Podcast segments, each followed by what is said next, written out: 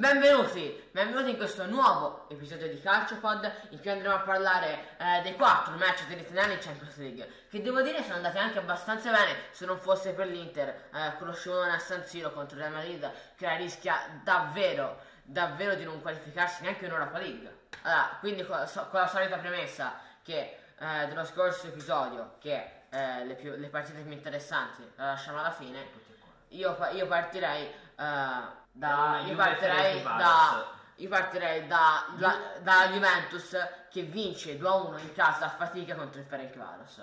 Allora, io ho sentito molti che criticavano questa Juve e secondo me la Juventus ha giocato, ha giocato bene, ma ha avuto anche molta sfortuna perché insomma bisogna dirlo, è il gol in fuorigioco e il palo di Bernardeschi e il palo di Morata. Poi alla fine una grandissima giocata di Danilo che innesca quadrato che con un cross splendido trova Morata e lì anche un po' di fortuna che la palla passa sotto le gambe. Ma io devo dire che questo da uno è immeritato, la Juventus per me doveva vincere anche con più margine.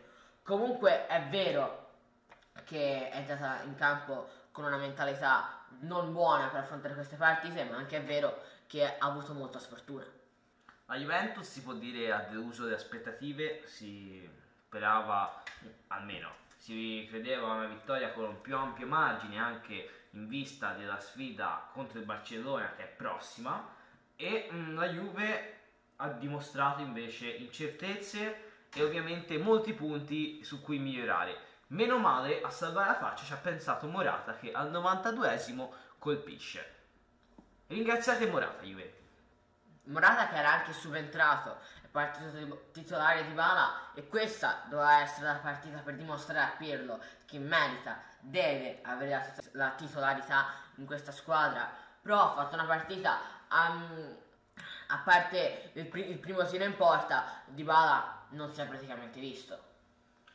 Passiamo al Lazio Zenit, una partita alquanto semplice per la Lazio che doveva assolutamente vincere per rispondere alla classifica e soprattutto al Borussia Dortmund, anche sulla carta semplice, però ovviamente che aveva dimostrato molte insidie, soprattutto all'andata in Russia, dove lo Zenit fino all'ottantesimo aveva i tre punti in cassaforte.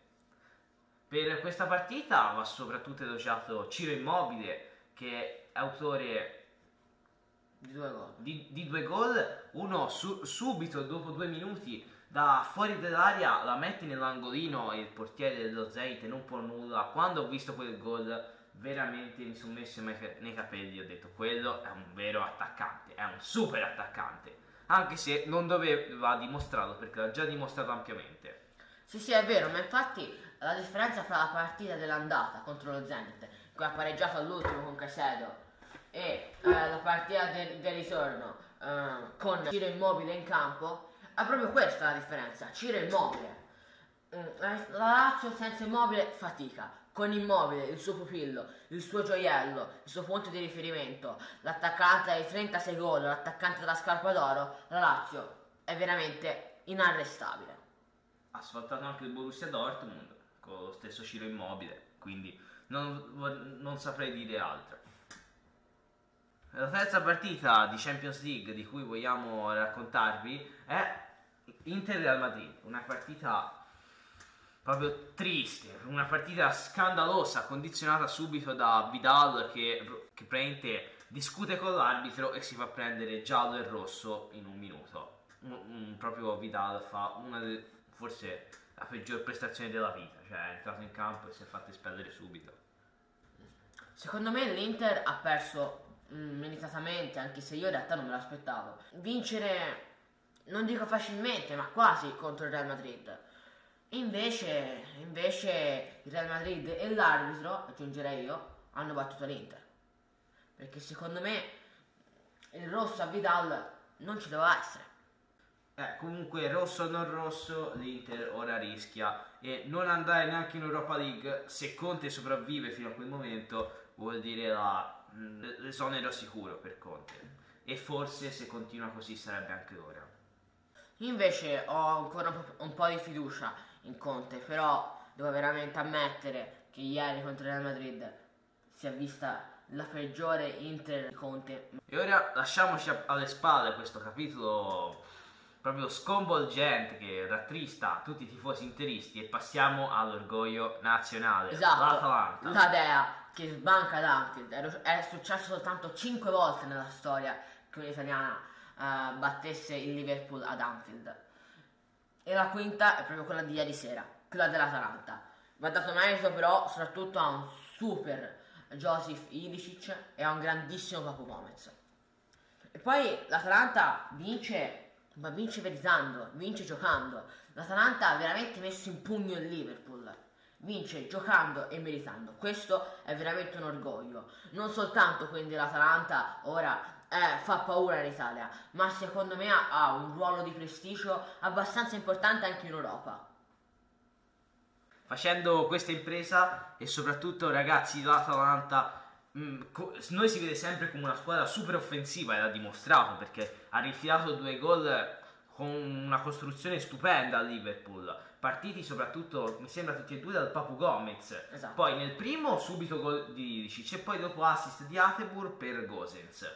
E ma va elogiato il Papu Gomez perché è vero lui sare- potrebbe essere l'Eriksen dell'Atalanta però se l'Inter lo sapesse sfruttare magari sarebbe un po' meglio e comunque oltre al Papu Gomez che è stato fenomenale ha, ha sicuramente lasciato più segno di sia Salah che Mané messi insieme in questa partita ma soprattutto Gasperini che ha studiato il Liverpool e ha rimediato ai suoi errori nel ritorno. E ora il, dis- il girone è molto in bilico perché anche l'Ajax ha vinto però deve affrontare il Liverpool e la sfida si deciderà tutta a Bergamo contro l'Ajax. Eh, perché se vince l'Ajax è matematicamente passato se invece vin- pareggiano dipende quanto pareggiano e poi se invece vince l'Atalanta ma l'Atalanta è matematicamente passata Io ti voglio fare un'ultima domanda. Secondo te quanto vale Papu Gomez?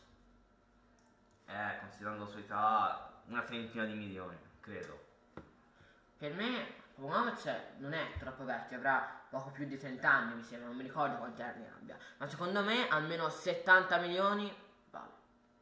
Perché in questo momento non lo trovi un giocatore come lui. Anche se ha una certa età, ma secondo me non lo trovi. Quindi finisce qui questo episodio eh, di, Ca- di CalcioPod. Ehm, ci vediamo al prossimo podcast a questo punto eh, con eh, il prossimo turno di Serie A.